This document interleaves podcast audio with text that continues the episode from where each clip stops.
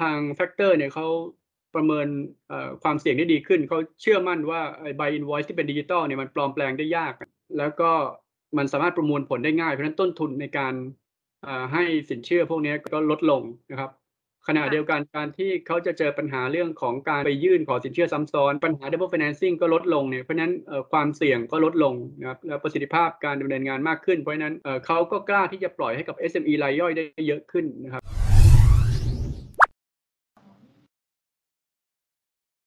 สวัสดีค่ะ ปอยาจุธามาศิลประชานะคะ กลับมาพบกันอีกครั้งกับรายการ BOT on the go รายการพอดแคสต์ที่จะมาเล่ามาตรการและนโยบายแบงก์ชาติแบบง่ายๆ สไตล์กันเองค่ะ สำหรับใน EP นี้นะคะ ปอยก็จะขอนำเสนอมาตรการที่มีชื่อเรียกสั้นๆ ง่ายๆว่า Digital Factoring ค่ะ หลายคนคงอาจจะได้ยินชื่อนี้ผ่านหูกันมาบ้างแล้วนะคะ แต่สำหรับในวันนี้ค่ะ ปอยได้มีโอกาสเชิญผู้ที่ทำมาตรการนี้โดยตรงมานั่งอยู่กับเราตรงนี้แล้วค่ะ นั่นก็คือพี่ตั้มธรรมรักษ์หมื่นจักรผู้อำนวยการฝ่ายกลยุทธ์สถาบันการเงินค่ะ สวัสดีค่ะพี่ตั้ม สวัสดีครับน้องปอยครับ ค่ะ วันนี้นะคะคุณผู้ฟังพี่ตั้มจะมาอธิบายให้เราฟังค่ะว่าดิจิทัลแฟคเตอริงคืออะไรสำคัญยังไงทำไมแบงก์ชาติจึงต้องออกมาตรการนี้ออกมา และที่สำคัญนะคะ ประชาชนอย่างเราๆเนี่ยจะได้ประโยชน์อะไรจากมาตรการนี้ค่ะ เรามาเริ่มกันที่คำถามแรกเลยนะคะ อยากจะให้พี่ตั้มช่วยนิยามนิดนึงค่ะว่าคำว่า factoring คืออะไรและสำคัญยังไงค่ะ ครับเอ่อ factoring คืออะไรนะครับเอ่อ factoring ก็คือการให้สินเชื่อนะครับ โดยมีใบแจ้งหนี้เป็นหลักประกันนะครับเอ่อน้องปอยลองคิดอย่างนี้นะครับ เรามีเอ่อสามคนที่เกี่ยวข้องนะครับหนึ่งคือเอเราเรียกง่ายๆว่า seller แล้วกันนะครับ คือผู้ขายของก็อาจจะเป็น SME ที่ขายของนะครับ seller นะครับ แล้วเราก็มี buyer นะครับ คือผู้ซื้อนะครับ ซื้อของจาก SME นั้นนะครับ พอ seller เนี่ยส่งมอบสินค้าและบริการให้เนี่ยก็จะมีการออกใบแจ้งหนี้นะที่เรียกว่า invoice เนี่ยนะครับ ออกใบแจ้งหนี้มาให้ที่ buyer บอกว่าเออคุณต้องชำระเงินนะนะครับ ทางฝั่ง buyer เนี่ยโดยปกติเขาก็จะยังไม่ชำระเงินทันทีนะครับเขาจะมี credit term เว้นระยะเวลาเอ่อสามสิบถึงเก้าสิบวันนะครับ ในระหว่างนี้เนี่ย seller ก็ส่งของไปแล้วก็ต้องรอรอเงินนะครับ แต่ขณะเดียวกัน seller เองก็มีภาระหน้าภาระหลาย ๆ อย่างนะต้องจ่ายเงินให้กับซัพพลายเออร์ก็ต้องจ่ายของตัวเองซัพพลายเออร์ตัวเองก็ต้องจ่ายนะครับ จ่ายเงินให้กับพนักงานคนงานนะครับจ่ายเงินให้กับค่าน้ำค่าไฟต่าง ๆ เหล่านี้ หรือถ้าอยากจะผลิตของให้กับ buyer รายอื่นเนี่ยก็ต้องใช้เงินเหมือนกัน นะครับเพราะฉะนั้น factoring นี้ก็คือการที่ตัว seller เนี่ยสามารถเอาใบแจ้งหนี้ที่ยื่นไปแล้วเนี่ยเอาไปขอสินเชื่อนะครับเพื่อมาได้สภาพคล่องมาใช้ก่อนนะครับ ส่วนใหญ่เขาก็ไปยื่นสินเชื่อนะครับ กับผู้เล่นคนที่ 3 ที่เราจะพูดถึงก็คือพูดง่ายๆว่าเป็น factor แล้วกันนะผู้ให้สินเชื่อนะครับ factor เนี่ยก็จะมีทั้งแบงก์และก็ non-bank นะครับที่เขาพร้อมที่จะเอาตัวใบแจ้งหนี้เนี่ยมาเป็นหลักประกันแล้วก็ปล่อยสภาพให้คล่องให้กับ SME ก่อนนะครับอันนี้คือเรียกว่า factoring ครับผม พอพอเห็นภาพนะครับ ค่ะ พอเห็นภาพค่ะ พูดง่าย ๆ ก็คือการกู้เงินโดยมี invoice เนี่ยเป็นหลักประกันนะคะ แล้วนอกจากตัว invoice เนี่ยเราสามารถใช้หลักฐานอื่นได้ไหมคะเอ่อคือพอเขาได้สัญญาจากว่าจ้างนะให้ซื้อเอ่อให้ผลิตของนะครับ หรือว่าว่าจ้างให้ให้บริการต่างๆ เนี่ยเอ่อบางทีฝั่งซัพพลายเออร์หรือ seller ที่ว่าเนี่ยนะครับเขาก็อาจจะเอาใบสัญญาหรือใบ PO อันเนี้ยนะครับ มายื่นขอสินเชื่อก็ได้เหมือนกันครับ และทางฝั่ง factor เนี่ยนะครับเขาก็จะพิจารณานะครับข้อข้อสังเกตที่ factoring หรือว่า supply chain financing เนี่ยมีลักษณะพิเศษก็คือว่าเวลาดูความเสี่ยงเนี่ยนะครับเขาอาจจะไม่ได้จำเป็นต้องดูเฉพาะตัว seller อย่างเดียวนะครับ แต่เขาจะดูความเสี่ยงที่ buyer เพราะฉะนั้นถ้าเป็น buyer เป็นบริษัทขนาดใหญ่เนี่ยความเสี่ยงก็น่าจะน้อยลงใช่ไหมสมมติว่าเราขายของให้บริษัทยักษ์ใหญ่เนี่ย ทาง factor เขาก็จะดูว่าเออจริง ๆ ก็น่าเชื่อถือเพราะจริง ๆ ความเสี่ยงเนี่ยคือ ทางเป็นของทางทาง buyer ว่าจะจ่ายเงินได้หรือเปล่าครับผมค่ะค่ะถ้าอย่างนั้นเนี่ยคำว่า digital factoring เนี่ยก็คือการเอา factoring เนี่ยมาอยู่บนโลกดิจิทัลใช่ไหมคะใช่เลยครับน้องปอยใช่ครับครับค่ะ แล้วทำไมแบงค์ชาติถึงออกมาตรการนี้ออกมาคะแล้วใครที่จะเป็นคนได้ประโยชน์จากมาตรการนี้คะครับที่ผ่านมาเนี่ยแบงค์ชาติเนี่ยเราก็พยายามที่จะ ช่วยให้มีการเข้าถึงของ SM เข้าถึงบริการทางการเงินของของ SME ได้เยอะๆขึ้นนะเราก็มีการจัด SME Focus Group นะครับซึ่งเอ่อ SME หลายๆ แห่งเลยก็บอกเรามาว่าจริง ๆ เนี่ยเขาอยากให้อยากจะเข้าถึง factoring ให้ได้นะครับ เพราะว่าบางทีเขาผลิตของส่งของไม่ให้กับบริษัทใหญ่เนี่ย แต่ว่าอพอไปขอสินเชื่อเนี่ยก็ยังขอไม่ได้ เราก็ถามว่าทำไมเป็นอย่างนั้นนะพอเราไปดูในประเทศไทยเนี่ยปรากฏว่า เอ่อ factoring ที่ผ่านมาเนี่ยยังจะจำกัดอยู่กับบริษัทคือคือพวกแฟกเตอร์เนี่ยเขาจะไปจับนะเช่นแบงก์เนี่ยเขาไปจับกับบริษัทขนาดใหญ่นะเขาจะดูใน supply chain ของบริษัทขนาดใหญ่นะครับทีนี้ SME ที่อาจจะไม่ได้ค้าขายกับเออ buyer ขนาดใหญ่โดยตรงนะครับคือเป็นอาจจะเป็นเขาเรียกว่า deep tier คือเป็นเอ่อ SME ที่ขายให้กับคนที่ไปขายให้กับเออ buyer ขนาดใหญ่อีกทีหนึ่งอย่างนี้เนี่ยพวก วกที่อยู่ข้างล่างเนี่ยก็จะเอ่อไม่ได้รับบริการอันนี้นะครับ หรือว่าคนที่อาจจะไม่ได้ขายกับให้กับ buyer เอ่อขนาดใหญ่จริง ๆ โดยตรงเนี่ยก็อาจจะไม่ได้เข้าถึงบริการตรงนี้ได้ง่ายนะครับเราก็เอ่อไปคุยกับฝั่งฝั่ง factor ว่า อืมทำแล้วพวกแบงก์หรือพวก non-bank ก็ตามเนี่ยทำไมคุณไม่ไม่ไปปล่อยลองปล่อยให้กับ SME รายย่อยล่ะเขาบอกเขามีความกังวลสองเรื่องนะครับอ่าหนึ่งคือเรื่องของการเอ่อที่ invoice มันเป็นกระดาษปุ๊บเนี่ยเอ่อ มันอาจจะมีการเอ่อปลอมแปลงไอ้ตัว invoice ได้ง่ายนะครับอืมแล้วก็ขณะเดียวกันนะครับเอ่อบางทีเอ่อถึง invoice เนี่ยเป็นของจริงนะไม่มีการปลอมแปลงเนี่ย SME เวลาขาดเงินจริง ๆ ก็อาจจะเอาใบ invoice ที่เป็นกระดาษใบเดียวเนี่ยไปยื่นขอสินเชื่อจาก factor หลายรายนะครับเขาก็บอกว่ามันเป็นปัญหานะครับ แล้วเอ่ออีกอันหนึ่งเลยก็คือ พอเราคุยกับเขาเนี่ยไอ้สองปัญหานี้เป็นปัญหาแล้วเนี่ย เป็นปัญหาใหญ่แล้วเนี่ยเขาก็บอกว่า ถ้ามันเป็นดิจิตอลเนี่ยมันจะทำให้กระบวนการต่างๆเนี่ยทำได้มีประสิทธิภาพมากขึ้น เพราะว่าบางทีวันหนึ่งเนี่ยเขามี invoice เข้ามาเป็นพันใบเนี่ยให้คนไปนั่งตรวจเนี่ยเขาก็ตรวจไม่ไหวเหมือนกัน ก็เลยเป็นที่มาครับของของตัวว่าทำไมเราถึงต้องเอาเข้าสู่โลกดิจิตอลครับ ค่ะ แล้วคนที่ได้รับประโยชน์นี้ก็คือตัว SME ตัวคนที่ดูแลเรื่อง factor นะคะ แล้วก็ยังเป็น buyer อีกด้วยใช่ไหมคะ ครับก็มีได้ประโยชน์กันทั้งทั้งสามฝ่ายนะครับ เท่าที่เราดูกันเนี่ยนะครับก็คือเอ่อพอทาง factor เนี่ยเขาประเมินความเสี่ยงได้ดีขึ้น เขาเชื่อมั่นว่าใบอินโว c e ที่เป็นดิจิตอลเนี่ยมันปลอมแปลงได้ยากนะครับแล้วก็มันสามารถประมวลผลได้ง่าย เพราะฉะนั้นต้นทุนในการให้สินเชื่อพวกนี้ก็ที่เป็น operational risk เนี่ยก็ลดลงนะครับ ขณะเดียวกันการที่เขาจะเจอปัญหาเรื่องของการที่ SME เอาไอ้ by invoice เนี่ยไปยื่นขอสินเชื่อซ้ำซ้อนนะเขาเรียกศัพท์เขาเรียกศัพท์ว่าเป็น double financing เนี่ยนะครับค่ะไอ้ปัญหา double financing ก็ลดลงเนี่ยเพราะฉะนั้นเอ่อความเสี่ยงก็ลดลงนะครับแล้วประสิทธิภาพการดำเนินงานมากขึ้น เพราะฉะนั้นเอ่อเขาก็กล้าที่จะปล่อยให้กับ SME รายย่อยได้เยอะขึ้นนะครับ ก็คาดว่า SME รายย่อยเนี่ยก็จะสามารถเข้าถึงเอ่อ factoring ได้เอ่อเข้าถึงสภาพคล่องได้เร็วขึ้นได้เยอะขึ้นครับ ขณะที่ฝั่ง buyer เนี่ย ถ้ากระบวนการเหล่านี้เป็นอิเล็กทรอนิกส์ทั้งหมดเนี่ยมันก็จะช่วยตัว buyer เองเหมือนกันในแง่ที่เขาไม่ต้องคล้ายๆที่ผ่านมาในกระบวนการเป็นกระดาษเนี่ยบางทีต้องมีการยืนยันว่าไอไอตัว invoice ใบแจ้งนี้นี้ถูกหรือเปล่าเนี่ยอพอเป็นดิจิตอลปุ๊บเนี่ยการยืนยันพวกนี้ก็อาจจะง่ายขึ้นด้วยครับผมเพราะฉะนั้น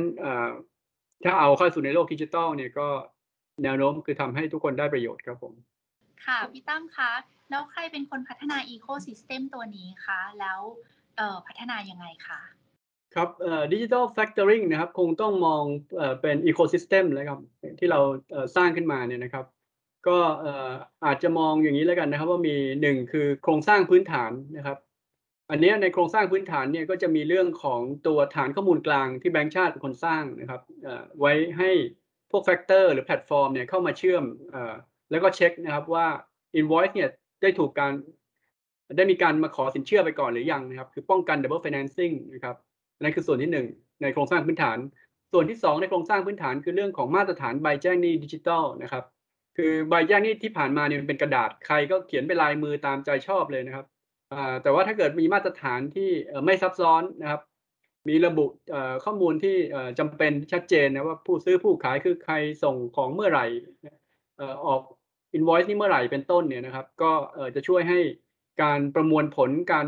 ส่งข้อมูลเนี่ยเป็นไปได้ดีขึ้นนะครับอันนี้คือโครงสร้างพื้นฐานนะครับ ก็คือมีฐานข้อมูลกลางนะครับเรียกว่า CWS คือ Central Web Service นะครับ อยู่ที่แบงก์ชาติ แล้วก็ตัวมาตรฐานใบแจ้งหนี้ดิจิทัลนะครับ แล้วก็จะมีผู้ให้บริการดิจิทัลแฟ c เตอริงนะครับ ซึ่งก็จะมีทั้งที่เป็น factor นะครับ ที่เป็นแบงก์ non-bank นะครับ ที่ปล่อยสินเชื่อเนี่ยนะครับ อันนี้ก็เป็นกลุ่มหนึ่งนะกลุ่มใหญ่เลย แล้วก็อาจจะมีกลุ่มอีกกลุ่มหนึ่งที่ในในโลกดิจิทัลเนี่ยจะมีพวกแพลตฟอร์มนะครับ พวกที่มาสร้างเป็นแพลตฟอร์ม พวกแพลตฟอร์มเหล่านี้ก็อาจจะมีพวก factor มีแบงก์ non-bank เนี่ยเข้าขึ้นไปอยู่บนแพลตฟอร์มนั้นนะครับ แล้วก็อาจจะมีตัวซัพพลายเออร์คือ SME เนี่ยขึ้นมาอยู่บนแพลตฟอร์มนั้นอีก แล้วก็มี buyer ขึ้นมาอยู่บนแพลตฟอร์มนั่นอีกแพลตฟอร์มก็จะบริหารจัดการนะครับการส่งข้อมูลระหว่าง buyer seller factor เตอร์เนี่ยให้นะครับ แล้วก็อาจจะมีการจัดการเรื่องการชำระเงินตัดเงินด้วยนะครับ แล้วใน ecosystem นี้มันไม่ได้มีแค่แพลตฟอร์มเดียว มันอาจจะมีหลายแพลตฟอร์มนะที่ตอบโจทย์ของอุตสาหกรรมต่างๆนะครับอย่างอุตสาหกรรมก่อสร้างก็อาจจะมีลักษณะแบบหนึ่งนะครับเพราะฉะนั้น SME กับ buyer ที่อยู่บนนั้นก็เป็นรูปแบบหนึ่งก็อาจจะมี factor ที่เขาเชี่ยวชาญในแพลตฟอร์มเนี้ยไปในในอุตสาหกรรมเนี้ยนะครับขึ้นมาอยู่เป็นแพลตฟอร์มหนึ่งแล้วก็อาจจะมีอีกแพลตฟอร์มหนึ่งที่อาจจะเชี่ยวชาญเรื่องพวกค้าปลีกนะครับ เอาเอ่ออะไร retailer ใหญ่ ๆ ขึ้นมานะครับมีซัพพลายเออร์ขึ้นมาอยู่บนนั้น แล้วก็มีพวกแบงก์พวกอะไรเข้าไปอยู่นั้น ก็อาจจะเป็นอีกแพลตฟอร์มหนึ่งนะครับ แล้วก็อาจจะมีเอ่อ factor ที่เขาบอกว่าเขาไม่เขาอยู่บนแพลตฟอร์มด้วยแล้วเขาก็ไปปล่อยกู้เป็นปกติด้วยก็มีอยู่นะครับ ซึ่ง ผู้เล่นต่างๆ เหล่านี้ก็จะตอบโจทย์ SME ที่หลากหลายนะครับ แต่ทั้งหมดเนี่ยก็คงยังต้องการเช็คว่าไม่ให้ว่าเอ่อ SME เนี่ยเอาเอา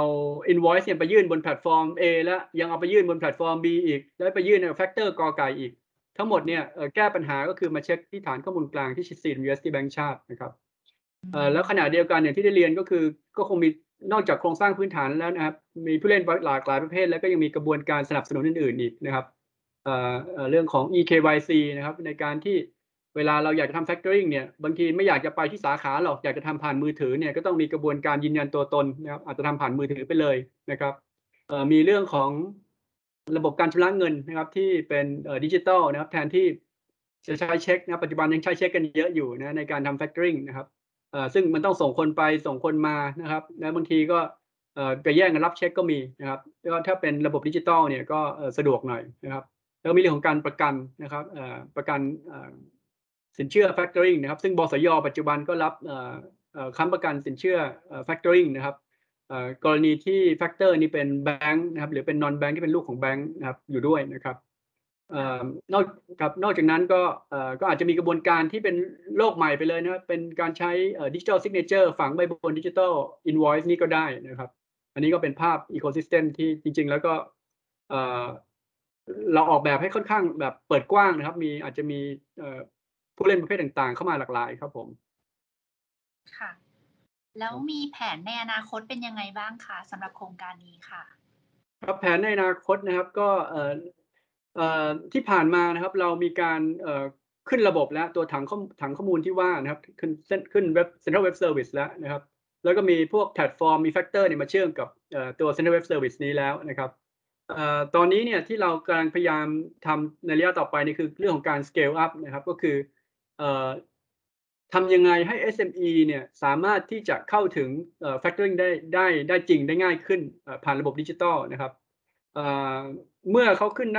พวก factor กับแพลตฟอร์มนี่ขึ้นระบบแล้วเนี่ยนะครับที่เราต้องไปคุยเลยก็คือฝั่ง buyer กับ seller นะครับ buyer เนี่ยประกอบด้วย buyer ภาครัฐนะครับ กับ buyer ภาคเอกชนนะครับ buyer ภาครัฐเนี่ยก็มีเรื่องของการจัดซื้อจัดจ้างนะครับ ซึ่งพวกจริงๆ พวกแฟกเตอร์เองเนี่ยอยากจะปล่อยให้กับ SME กลุ่มนี้เหมือนกัน ที่ที่รับสัญญาจัดซื้อจัดจ้างภาครัฐนะครับ เพราะว่ายังไงภาครัฐเนี่ยจ่ายแน่นะครับ ไม่เบี้ยวนะครับแล้วก็ตัวภาครัฐเองเนี่ยถ้าเรามองเนี่ยก็มีความประสงค์ที่จะช่วย SME รายย่อยเหมือนกันเพราะฉะนั้นในการจัดซื้อจัดจ้างปัจจุบันเนี่ยก็มี แนวคิดว่าสัดส่วนของการจัดซื้อจัดจ้างเนี่ยต้องไปที่ SME อยู่พอสมควรนะอันนี้ก็เป็นกลุ่มหนึ่งที่เรามีแผนจะทำต่อคือไปคุยกับหน่วยงานที่เกี่ยวข้องในอนาคตนะครับ แล้วก็ buyer ภาคเอกชนนะครับซึ่งปัจจุบันเนี่ยก็เขาเองก็เห็นถึงความสำคัญในการที่จะช่วยผู้ขายของเขานะครับคนที่เป็นซัพพลายเออร์เขาเนี่ยถ้าเกิดว่าซัพพลายเออร์เขาสะดุดเนี่ยเขาเองก็จะสะดุดไปด้วยนะครับ อันนี้เดี๋ยวเราก็มีการแผนที่จะไปคุยกับ buyer ภาคภาค buyer ภาคเอกชนนะครับก็อาจจะผ่านทั้ง สภาหอการค้านะครับ หรือสภาอุตสาหกรรมหรือสมาพันธ์ SME ต่างๆนะครับ ก็ก็เดี๋ยวมีการประสานกันต่อครับผมทีมงานแล้วก็ทางผู้เกี่ยวข้องทั้งหลายเนี่ยร่วมกันทำเนี่ยก็เพราะว่าเห็นว่า SME เนี่ยเป็นกำลังหลักของประเทศนะครับ จ้างงานก็ 80%ของของการจ้างงานทั้งหมดนะครับสัดส่วนใน GDP ก็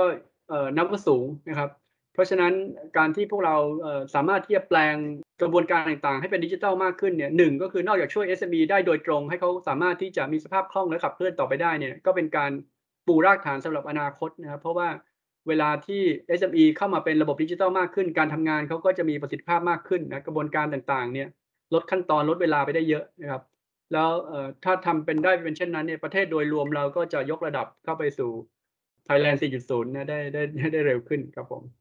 พี่ตั้มคะที่นี้พอมันอยู่ในโลกดิจิทัลอะค่ะ มันจะมีเรื่องของความปลอดภัยเข้ามาเกี่ยวข้อง ไม่ทราบว่าดิจิทัลแฟคทอริงเนี้ยมันปลอดภัยแค่ไหนคะแล้วผู้ใช้บริการเขาจะมั่นใจได้ยังไงคะว่าปลอดภัยจริงค่ะ ครับ ผู้ใช้บริการนะสมมุติเรามองว่าเป็นฝั่งที่เป็น SME นะครับ ก็แนวโน้มก็คือว่ากระบวนการต่างๆ พวกตัวข้อมูลเหล่านี้นะครับ ก็เวลาเขาส่งไปเนี่ยที่ตัว Factor หรือแพลตฟอร์มเนี่ยเราก็ ขอให้ Factor หรือแพลตฟอร์มเนี่ยนะครับที่อย่างน้อยคนที่เข้ามาเชื่อมกับฐานข้อมูลกลางเราเนี่ยเป็นคนที่ได้มีมาตรฐานของพวกไซเบอร์อะไรที่ที่รัดกลุ่มนะครับได้มาตรฐานเพียงพอนะครับ เพราะว่าเพื่อป้องกัน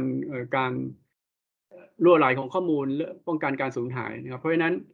ในส่วนของ SME เนี่ยแทบจะไม่ไม่ต้องกังวลเท่าไหร่นะครับในในส่วนนี้เพราะว่า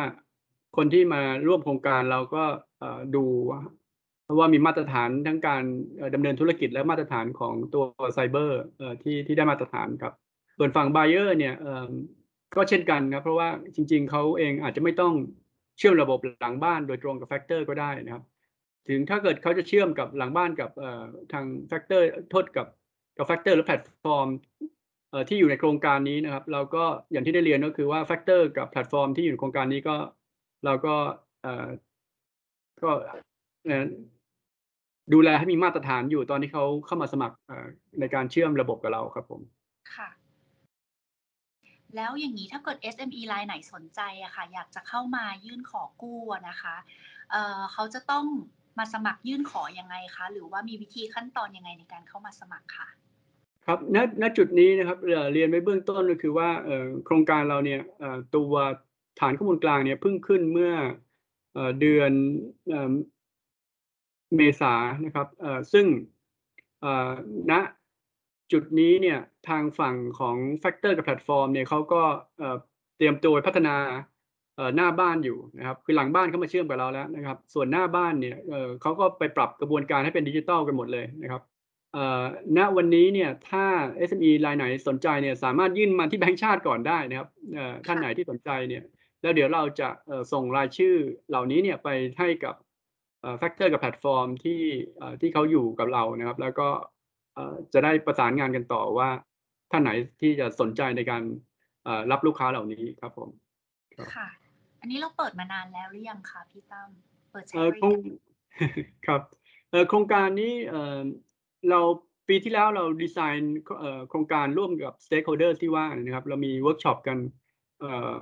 ประมาณเดือนสิงหาก็เกือบปีแล้วนะครับ ก็ครบค่ะแล้วก็ออกแบบระบบต่างๆเอ่อ ตอนนี้เปิดเอ่ออย่างไม่เป็นทางการครับก็คือเอ่อการเชื่อมระบบเนี่ยเริ่มเริ่มแล้วเพียงแต่ว่าเอ่อในที่สุดเนี่ยเอ่อถ้า SME อยากจะใช้วันนี้เลยเนี่ย ก็อาจจะต้องส่งชื่อมาที่เราแล้วเดี๋ยวเราประสานต่อให้ครับ ค่ะ แล้วกระแสตอบรับเป็นยังไงบ้างคะพี่ตั้มณวันนี้ ครับก็พอเราออกมีเดียบรีฟ i ิ g ไปเนี่ยก็มีเอ่อหลายหลาย หลายหน่วยงานสนใจนะ ทั้งในในแง่ของตัว factor เองนะครับในตัวในแง่ของแพลตฟอร์มต่างๆ ที่สนใจจะเข้ามาเชื่อมกับระบบของเรานี่ก็ตอนนี้ก็อยู่ใน list นี้ก็ประมาณเกือบสิบห้ารายนะก็เยอะเหมือนกันนะครับ แล้วก็ซึ่งแต่ละรายบางทีก็มี SME อยู่ในมือของเขาอยู่แล้วนะครับก็อาจจะเป็นบริษัทที่ทำพวกระบบบัญชี หรือโปรแกรมที่ดูแลระบบหลังบ้านให้กับพวก SME อยู่แล้วนะครับก็มีนะครับ แล้วก็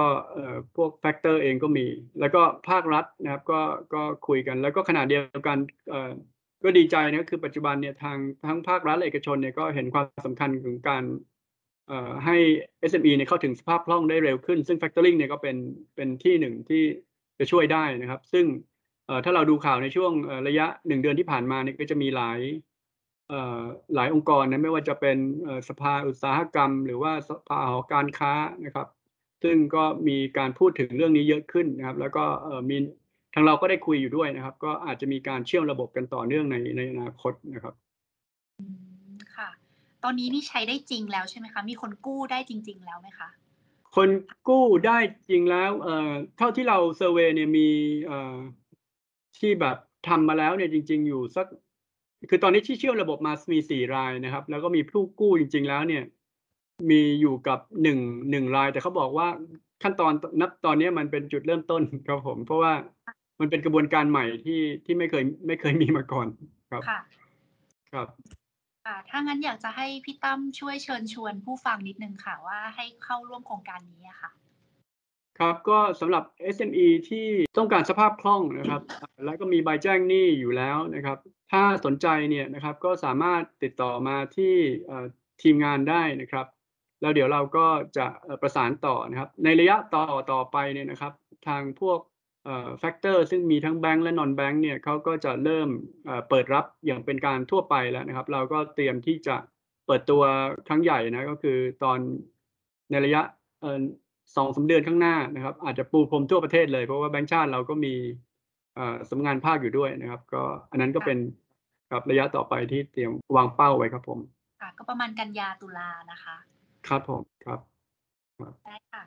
ค่ะ วันนี้นะคะเราก็ได้รับความรู้เรื่องดิจิ t a ลแฟ c เตอริงมากันมากเลยนะคะ ต้องขอขอบคุณพี่ตั้มธรรมรักษ์มาก ๆนะคะ ที่มาแชร์ข้อมูลให้เราฟังในวันนี้ค่ะ พบกับรายการ BOT on the go ได้ใหม่ในครั้งหน้าสำหรับวันนี้ปอยและพี่ตั้มขอลาไปก่อนค่ะ สวัสดีค่ะ ครับ สวัสดีครับ